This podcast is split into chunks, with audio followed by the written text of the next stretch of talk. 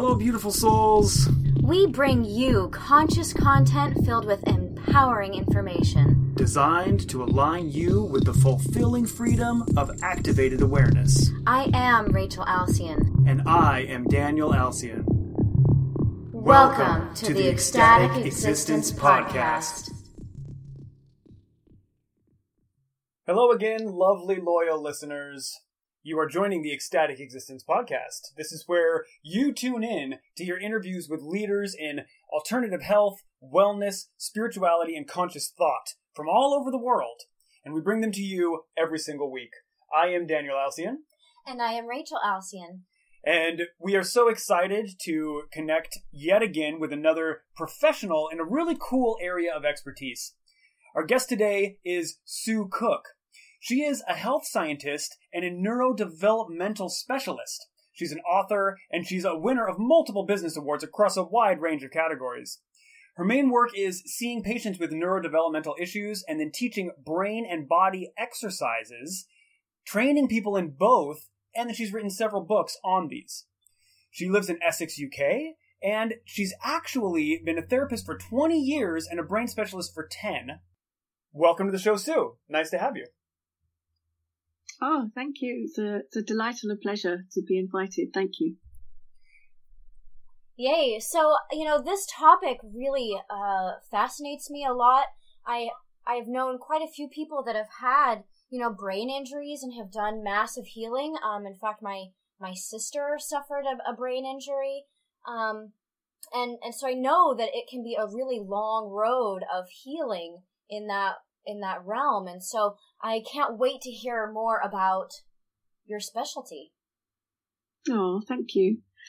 Yeah, um, it really began with my son, um, my gorgeous, uh, he's now 16, but when he was six, he was diagnosed with extremely severe dyslexia. And we were told that by the time he's 12, he might just about be able to read his name. And um, as a as a health scientist, I wasn't prepared to accept that there were no doors open for him. So I started researching and discovered neurodevelopment and I learned it for him and it ended up changing my life. and as you've just described, I've been doing it for 10 years and ended up writing books and treating uh, and training people all over the world.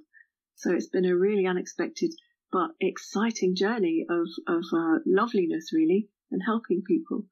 You know, that's really amazing. That's the exact kind of thing we love sharing on this program, Ecstatic Existence, is so your son received a, a diagnosis from supposed medical professionals saying that he would possibly never even be able to read beyond his own name, right? And then you, on yeah. your own, have gone against their diagnosis and found a way to heal this process. That is amazing. Yeah, and, there was a lot of stick. Um, I really, really got a lot of stick from my family. Um, my my ex father in law said, "You leave that child alone. There's nothing wrong with him." And I remember thinking, actually, you don't live with him. You don't really know. And my father even said to me, Sue, there's no cure. You have to learn to live with it. And I just thought, well, you know, if I believe them, then that's my son. It, you know, we know his almost certain future. But if I do the opposite of what they say and I go looking anyway, then we might just find something that helps him. So I, I did that because I, I don't want to be told what to do and I don't want limitations. So I went and broke the mold there and, um, yeah, made them eat their words. Yeah, that rebel spirit. I love it, especially when it's in service to the good, you know? Um, yeah, so many people would have just, you know, kind of maybe gotten into that woe is me and like, oh, well, this is, this is just how it is. Okay, then, and, and tried to live with it. Um, and yeah, what a powerful mama bear you are to be able to like rise up and and do what you were called to do. Um, and turned this, you know, thing that could have seemingly been uh, a huge obstacle into something that's radically transformed not only your life but the life of your family yeah. and, and many people in, around the world. Something that I love is how you've taken, you know, a lot of times people, especially with anything in the medical world, we get a label, and once you get diagnosed with a label, people tend to stick with it. And they think, well, I'm dyslexic, I'm autistic, I have diabetes, or whatever these labels are, and then instead of working to improve it, they just kind of like stick with that label. And you've decided the label wasn't going to hold you back, and now your son doesn't have that label of dyslexia anymore.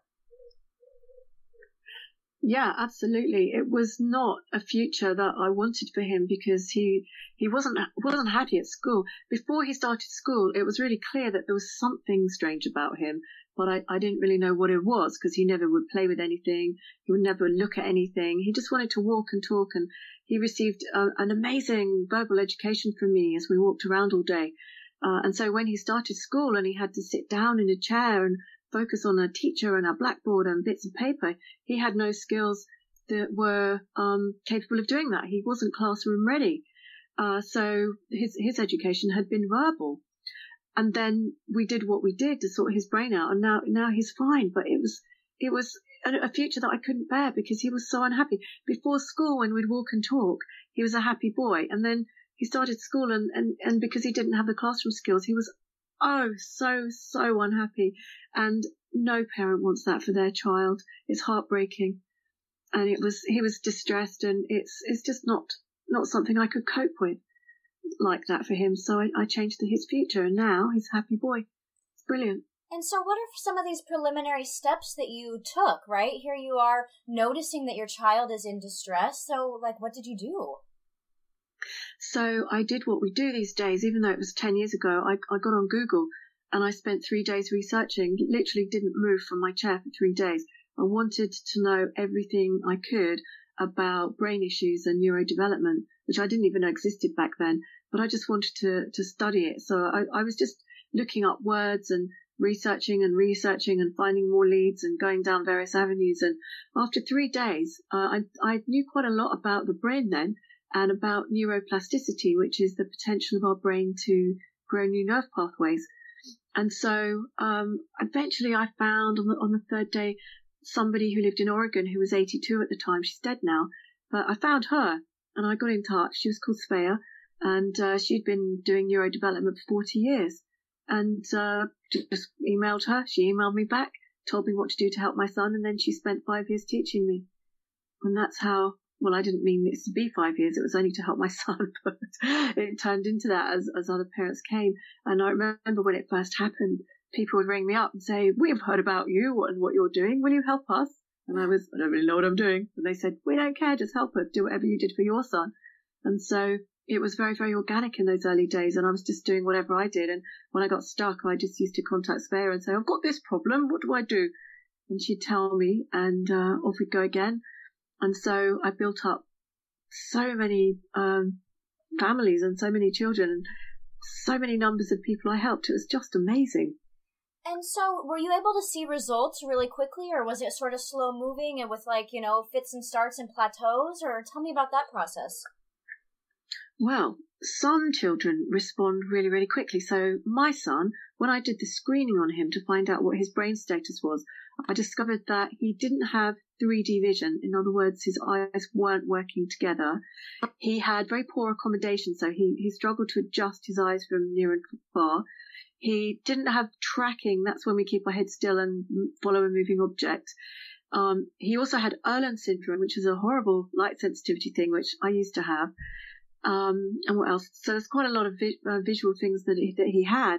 And when I was explaining to his father the tracking test, I was showing my ex-husband and I was going, look, Toby can't do this. And my son was watching and he could do it from about 20 feet away. He went, I can do it from here. So we did tracking for him from a distance of about 20 feet for about three days. And then after the three days, he could do it close to. And that changed his life. And, and the thing is, you can't track. It's a bit like sitting in the back of a bumpy car looking through binoculars. So he, he would struggle because everything, if you can imagine that, um, and your the image you're looking at is jumping because you can't track it smoothly. So one one minute something's there and then it's jumped to there. It's quite frightening. And so people who have tracking issues tend to be quite nervous and won't look at things that are moving. And he had that. But as soon as he gained the tracking, he was really, really confident because he was much more secure in his environment. So, so like that, other children get better really, really quickly on, on certain things. And sometimes things do take longer. So, like you said about the plateaus and the quick improvements, my son experienced both. So the first couple of weeks he was improving so much, and then he plateaued for a couple of months, and then there was a huge jump again and a plateau. And a lot of my patients do that. They they get jumps and plateaus, but some people generally they get, you know, can get smoother results. It's a very, very individual thing and it depends what's not working or how badly they're affected as to how their progress is really. So we're talking about this neuroplasticity, this idea where you're literally recreating or strengthening pathways in the brain that might be yeah. damaged or absent or dormant, right? So yeah.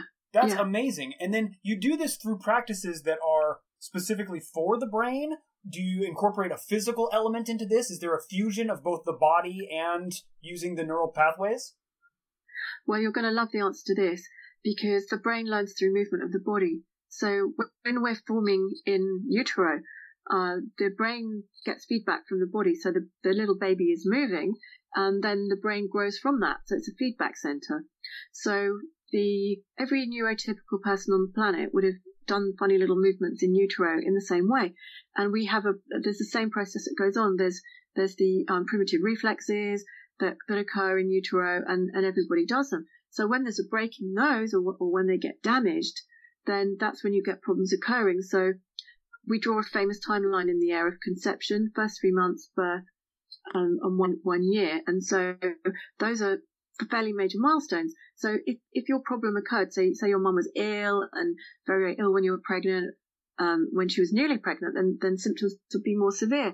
If they happened around birth, they're generally quite severe, but would be milder. And if they happen around three months to six months, they tend to be milder again. So you get your more dyslexic end after about three, six months after birth, but you get the more severe autism and global delays during uh, pregnancy very often, or uh, worse, things like cerebral palsy at about three months post conception, something like that. Obviously, it's going to vary. But so what we do to sort this out is repeat the movements. So is all physical movements that we do. So we retrain the brain uh, with the patterning that would have occurred naturally in utero with physical movements. And that way we give the brain another chance to develop as it might have done the first time had no problems occurred. So really we're just uh, copying nature. Quite simple really, but not. yeah, that's absolutely brilliant, you know, and I think that there's this misconception that it's like, you know, the baby's growing in utero and all learning takes place after they're out of the womb. Um, and so, uh, yeah, that just is so fascinating. I love all the in utero work. Um, and so are you, uh, I mean, maybe you are, maybe you aren't, but are you able to pinpoint a time in, in your pregnancy with him that you were like sick or anything? No, I can't pin it down at all um, to to anything specific where I'm concerned. But my father has ADHD, uh, so there's something familial. And I was uh, dyscalculate and had Irlen syndrome, so perhaps we just have some sort of a, a thing in us that just didn't develop very well. And then my son, of course, you know, he had his dyslexia, which is is pretty much gone. He doesn't really have um, any of the symptoms he had before. Occasionally, he can be disorganized, and that's about it. But no, his progress has been absolutely amazing. But with regard to me and, and my process, no, I, I just no.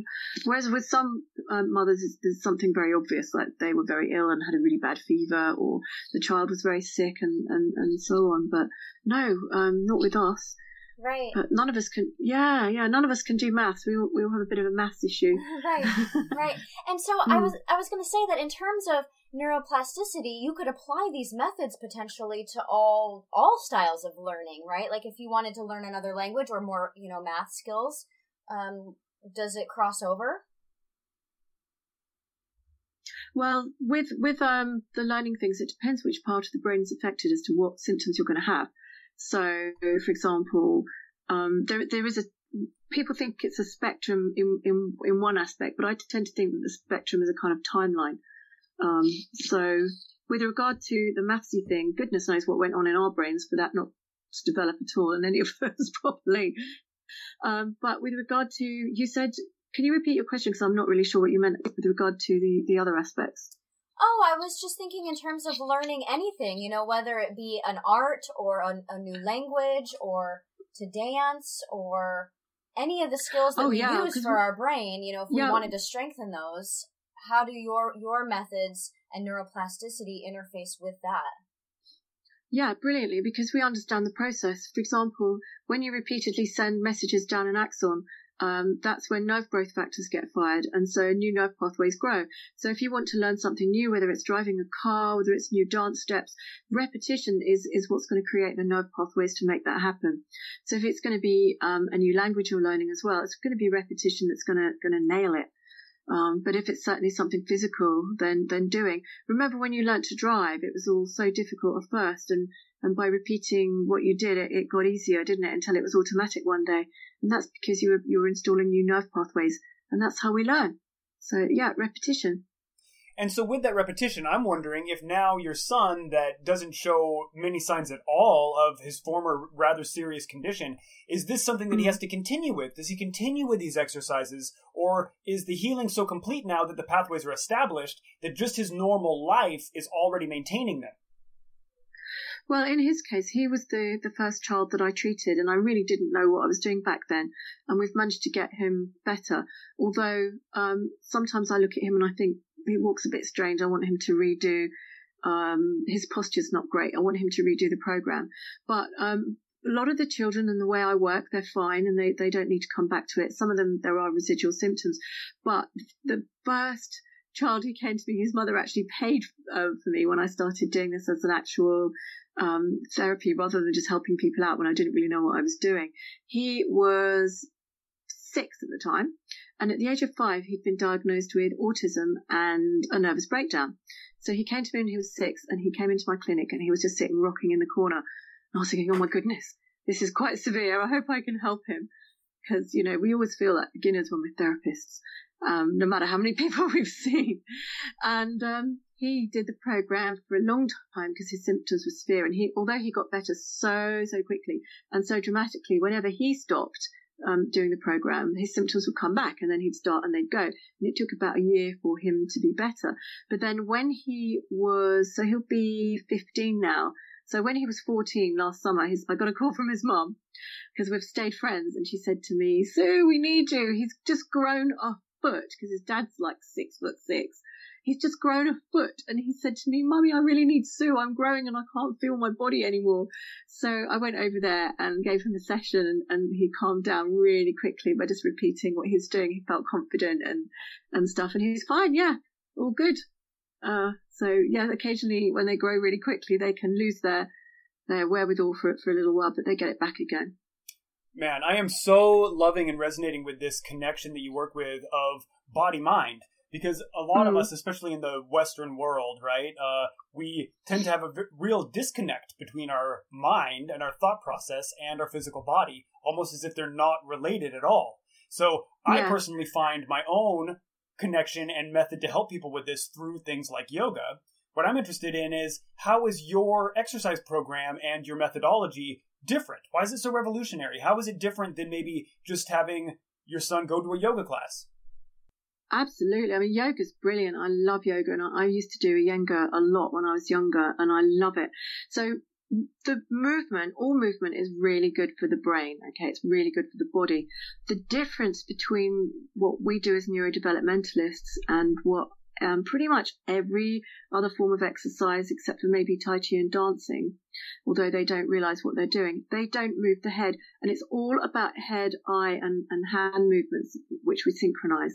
So when you move in, we, we call it knowledgeable intervention. When you move the, the head and the hands and, and the, the eyes and the hands in a particular way and coordinate them, you do different things in the brain from, say, yoga pose. So, so I used to do Iyengar and you'd sit in a pose for say 20 minutes or something and that's great but that's not going to be helping your brain. It's going to be helping your body but not your brain.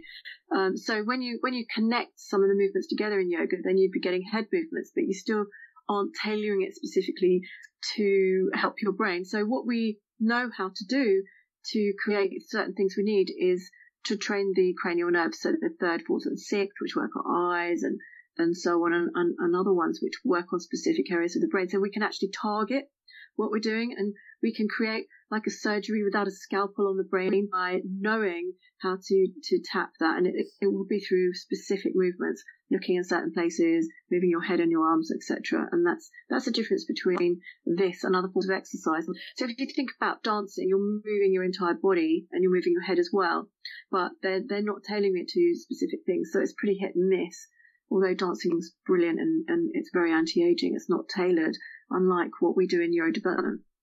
Uh, so yes, I have a, a dance background and um, ballet primarily, and as well as many other forms. And I remember my dance teacher always saying, "If you continue to dance, you will never get Alzheimer's because you're moving your body through all planes of space while doing math and counting and and repetition and patterning, um, and using all parts of the body. So yeah, definitely the eyes and the everything is moving. So I love that she would always say that, like, you're never gonna get Alzheimer's." Yeah, absolutely. So, um, well, with Alzheimer's, dancing is going to be brilliant for it, but there are other issues with that. So, heavy metal poisoning and so on, which is one of the factors that we, we think is um, big for Alzheimer's. So, it's about keeping your brain healthy. So, um, I have worked successfully with, well, one Alzheimer's patient, and we got her better by um, getting heavy metals out of her brain and then rebuilding her brain so that she was um, better, and that worked to treat with her. So, in addition to these movements and exercises in your program, you also use diet and you approach cleansing practices as well, yes?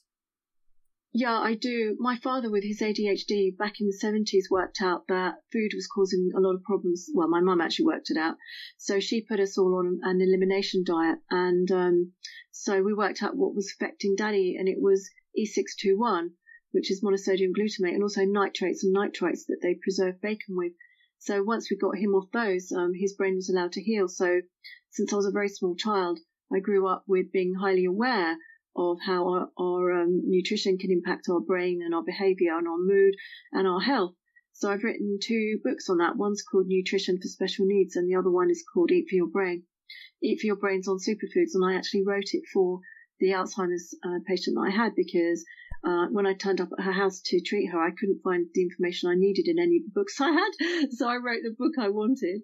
And it's a book of symptoms and it just makes clinical work so easy for superfoods. So you just, you just look it up and, um, it's all science, sciencey. It's no, I didn't make anything up. If it wasn't science based, I didn't include it. So, um, yeah, so food's a really big issue, especially with children with ADHD and so on and autism. It's massive. Yeah, definitely. There's another thing that I think we often tend in the Western world to neglect is that connection of the root cause or a contributing factor. And so it's like, okay, well, I'm experiencing this problem. Maybe even some other people that were in your situation, right, Sue, would have said, oh, so my son yeah. is having this, this issue with severe dyslexia. Oh, well, I guess there's nothing I can do. Um, I'm not going to change anything in the root cause. I'm just going to stay where I am and we're going to be stuck. But so you back it up, or if somebody has Alzheimer's, whatever, now you can back that up and decide, no, there's some contributing factors that you can eliminate through your diet, that there may be some things that you're taking in in our chemically laden environment that are contributing to the issue. And I think people don't want to look at that because it's a little too it's a little too challenging to look at maybe you shouldn't eat that bacon. You know, maybe you shouldn't be guzzling the soda and all the other horrible things that we put in front of us and label as food. So that's one of the more challenging things for people sometimes. It's almost easier to do an exercise than it is to think, trace it back, and eliminate some of the things you're choosing to take into your body. Oh, I couldn't agree more. Yeah. Um, I think with when, you're talking about people who aren't prepared to change very often, uh, when I come across people like that, they are resistant to looking because they either don't believe that there's anything that can be done or they're not prepared to look at it. And so they will say that there's nothing wrong with their child and that they're fine. You know, if that's their choice, that's fine. Um, but the people who come to me as patients, they're highly motivated to make changes and they, they get that they have an unhappy child and that their family life is being affected. And so I, I pretty much get pretty fantastic compliance from, from my patients on the things I recommend because I've watched it work so many times, and I, after so many years, I, the way I talk to the children as well, I, I enroll them in the different possibility um, through maybe the use of food to create a healthier life for them, and, and that they can be happier. Because you know, when people come to you as a neurodevelopmentalist, they're not exactly enjoying life; they're not happy. But we can create that by making some little tweaks. So it's it's it's good for them to at least have the choice Whereas if you don't have the knowledge, you don't have the choice.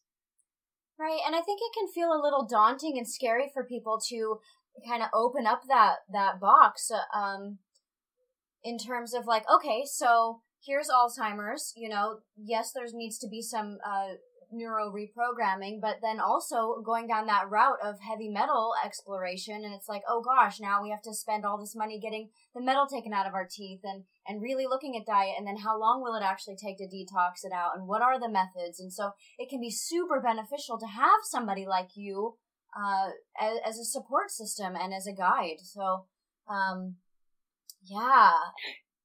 Yeah, it can be a bit like eating an elephant.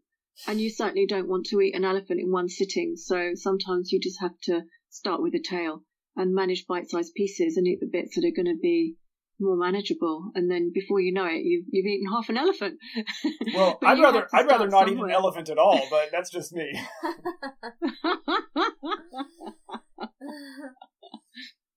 yeah. You know, yeah, and there's I don't think an elephant would be the best thing to eat there's a certain amount of accountability too that Rachel's mentioning here and tapping into about like that's the scary part to look at. And because as soon as you look at um, stepping away from any kind of victim about like this has just happened to me and I'm a helpless victim it's like oh wait there are lifelong patterns and habits that may have contributed to this factor or may at least certainly not be helping it along any and I just think it's that ownership and self accountability that may be really frightening for people to approach of like maybe there's something I can change to make this better. Yeah, I think I think there is a lot of that. And it can take a great deal of faith in knowing that everything is shiftable. Um, you know, no matter how big and scary it feels, you know, trusting that that it can always be closer to what you would like it to be. Absolutely. And I think that a, a, worried parent does better research than the FBI, as as the quote goes. So yeah, we're certainly very motivated to to help our children and help our family when when we're really concerned, and that's when some of the best work happens. I think there's nothing like uh, a worried parent for for creating um, solutions. Totally. I was like so, moved yeah. to I was moved to tears when you said that you didn't leave the computer for 3 days. I just really like I am almost embodied that experience and was like it was so profound and big. Um, yeah, I, and I know that like the things that I'm passionate about, I mean, you can't tear me away from the computer, and so I I just envisioned like having this child that like you know I care so deeply for and is in distress that yeah, I mean any any parent would do that. So yeah, it's it's not good. yeah. Some, something else here that's really important to touch on, I think, is the power of hope. Because if you receive a diagnosis, whatever your medical diagnosis is, and you think that's just it, period, point blank, capital, end of sentence, done, and you can do nothing about it, it's terminal, then it will be for you. But if you have hope, if you have something, somebody like Sue that's going to say, like, hey, there's a light at the end of the tunnel, there's a way to change this thing, even though doctors may say that this is a fixed condition and nothing's ever going to change. There's a way to change it, and you have that light of hope. Just applying that that ray of hope and optimism to a situation already begins to change things from the inside out. Absolutely. And it's about believing that things can change. Professor Bruce Lipton says, Do you know Professor Bruce Lipton? Do you know his work? Oh, oh yes. Oh, brilliant. Absolutely. The Biology of Belief. Professor Bruce Lipton wrote a book called The Biology of Belief. And he says that 40% of any prescription is placebo. So when we do, do anything, whether it's taking a medicine from the doctor or whether it's taking anything else, 40% of that's placebo. So, yeah, and that's a form of hope, isn't it? It's like believing and really wanting to get better. So that's that's kind of really positive, I think. Yes, absolutely. So, what was your process here in, in creating your program? You did all your research and culminated it, and you worked with another specialist that really helped you gather some of these techniques. And then, once you began working on your son, how do you decide that it's now time to share this with other families and to share this with other people that might benefit from your work? Well, um, initially I didn't intend to share it at all. What happened was that the change in my son's behavior was so dramatic that parents started telling other people, and my phone literally rang off the hook for about four months. Parents ringing me up saying, "We've heard about your what you did for your son. Can we have some?" So I never even went looking for it. It just arrived at my door. So um, that's really how I began helping other people. It was very, very random. I never expected it. So all of this process has been people wanting me to do stuff. I never set out to do any of it except help my son. so it's been it's been brilliant. Well, and that's how alignment with purpose often unfolds. You know, you don't go looking for it; it comes right to you. Yeah, I, I really, really agree with that because you couldn't have written this. You just couldn't make it up. What's what's happened along this journey. So helping my son and then helping all these other people and then people asking me to train them and, and people asking me to do um, different work with Alzheimer's and then people asking for this and that. And that's what's really changed my life is people coming to me. It's been mind blowing actually. Quite, quite humbling. So people come to you from all over the world to do work with you. Do they all work with you in person? Because I know you're infusing physicality as a huge part of this neuroplasticity learning. Is there a way that you work with people through distance from around the world, or do they travel to you? Both. Um, I do work with people on Skype and FaceTime, um, even email. I've had patients in, in Africa who email me and say, what do I do with my kid? And then uh, every couple of months I'll send them some more instructions and but um, yeah, people. I've trained three people in Australia on FaceTime. Although one of them did come visit me, which was just amazing. Um, yeah, I, I, treat people all over the world, work with people all over the world. Very often, clinically, they'll come to me for the first appointment, and, and then we can do the follow-ups on on um, email or or FaceTime or Skype. It's much easier when you can see them. But um, yeah, and I've got videos which I can send them so that they can really get the good quality treatment rather than being in the room with me when they can see what to do. They, they get the video and then it's very, very clear. So it's all done. Makes it very easy. Yeah, and so then you're able to diagnose specifically for individual patients and individual people what types of exercises they would work on that would best benefit their needs, right? So it isn't like one blanket yeah. program that works for everybody. You would work with the client, you would see what their area is, and then really pinpoint it and target ones that were designed for them. Yeah, most of it's the same. So we have five sets of exercises and they work along a timeline so that more primitive exercises to more sophisticated. So really what you would do would be to see what, what, where they need to begin Although, uh, if there are symptoms that aren't being mopped up by that process, I've got other tricks that we can add in. We call them sort of like extras so that we can uh, uh, finish off certain symptoms that have been lingering. But most people need the similar program, yeah. So although sometimes you might have to adapt it for them if they can't do it, so we, we, we just make it accessible, whatever's going on, yeah, so that we can make them able to do it. Well, I really commend you in your personal journey and your professional journey, Sue. This is really important work, and especially for the people that may be a little bit pushed aside by the system, people that are told that their their situation will not improve. And so you're giving hope and a real vision of healing to a lot of people that need it.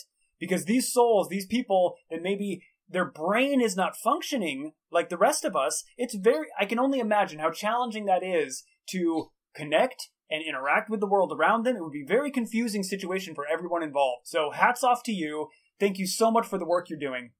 How can people out there from around the world reach out to you and learn more about this process and work with you and get some healing for their loved ones? Okay, so I have two websites. One's called brainbuzz.co.uk. Brainbuzz is one word, three Z's. And I'm also on Facebook. You can find me at Sue Cook Brainbuzz. So you can either find my pages to follow or send me a friend request. Or you can find my other website, which is the exercise classes for grown-ups, and that's core-cr.co.uk.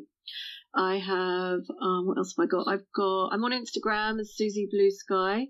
That's my nickname from one of my friends. Um, and I post stuff on there. Get in touch with me there. Get in touch with me anyhow you can, really. So Facebook's a really good one for getting in touch with me. I hate email. My, my email was a bit tricky. So yeah, Facebook or, or via my website would be good, uh, or Instagram. Yeah. That, that's is fantastic. That, is that enough information? Oh, yeah, fantastic. Yeah, multiple avenues to reach out to Sue. And as okay. always, as always, listeners, those links are going to be included in the text of the show, so you can follow those directly to her program and connect with this wonderful healing light from London, or excuse me, from Essex. Essex. From, Essex. London. yeah. That's great.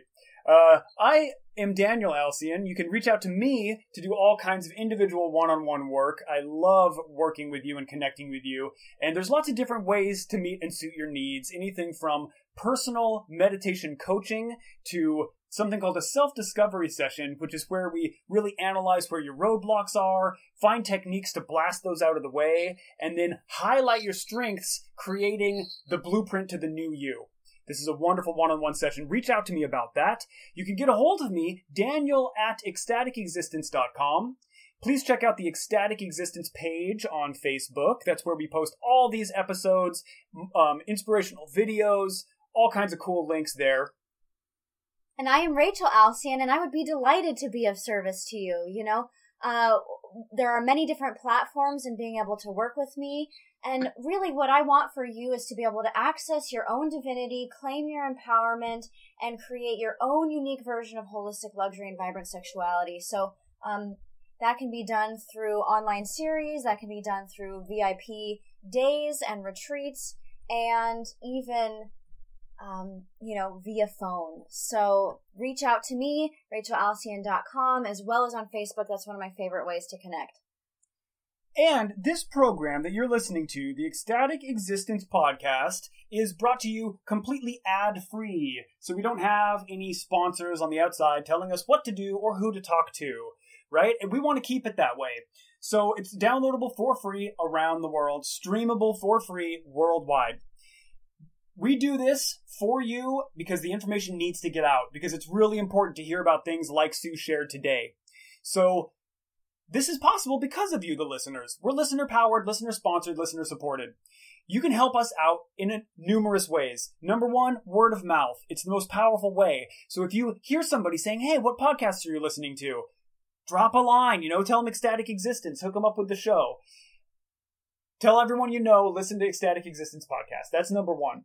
Number two is the digital world, the extension of our physical world, right? That's push the like button, push the share button, leave comments, write reviews on iTunes. That really helps a lot. Subscribe, all of these things. You can find us on many different platforms. The third leg of our support structure that creates a lovely pyramid is the financial end. And you can help us out promoting our storage, bandwidth, hosting and posting, the time it takes to edit and produce the show and book amazing guests like Sue Cook. You can help us out at patreon.com. Thank you, Patreon, for making that service available to conscious creators from around the world. Type in ecstatic existence, find the page, hook us up. You choose to make a monthly donation there at Patreon, becoming a patron of the arts. You can also choose to make a one time donation via PayPal. That helps us out quite a bit if you're not ready to make the plunge of a, a monthly recurring donation. So the PayPal address is ecstaticexistence at gmail.com. And we really appreciate the support. It means a lot to us. Drop us a line. We want to know about you and how we can best serve you and support you. Um, maybe there's a topic that you've really been, uh, you know, walking with and being with, maybe even feeling challenged by, and you want some support. We would love to know how to create that show for you. Yep, maybe you have a question a little further in depth of something that wasn't, you know, covered on a program or like just touched into and you wanted more. Reach out. We'd love to connect you with whoever was speaking on the program and help you further along on your journey. Thank you so much, Sue. It's been a wonderful time being with you here. I really appreciate everything you're doing in the world. Thank you. I forgot to tell you about my books where they can find them. Oh, great! Yeah, let's let's let everyone know. There's Eat for Your Brain. There's Maximize Your Child's Potential, and there's Nutrition for Special Needs. They're my three favourites that I've written, and they're all available on Amazon. Wonderful. Check that out, everybody. There's amazing resources of information available for you here, and we look forward to being with you yet again next week. Stay ecstatic, everybody. We love you. Thank you so much for having me on your show. It's been lovely.